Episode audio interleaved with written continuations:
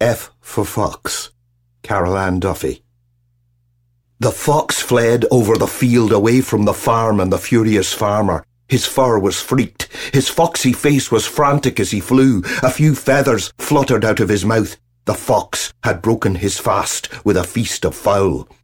The farmer had threatened to flay the fur from his frame. The frightened fox flung himself at a fence.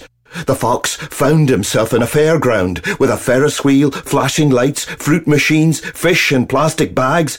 Furtively, he foraged for food, fragments of candy floss, French fries, but a fella folding fivers into his fist flicked a fiery fag at the fox and the fox foxed off. Further and further fled the fox through Forfar, Fife, Falkirk, Forest, Fields, Fleetwood, Fazakerley, thunder and fog, famished and fearful, forcing his furry features into family bins, filching thrown away food. Thief fox, friendless fox, thin fox.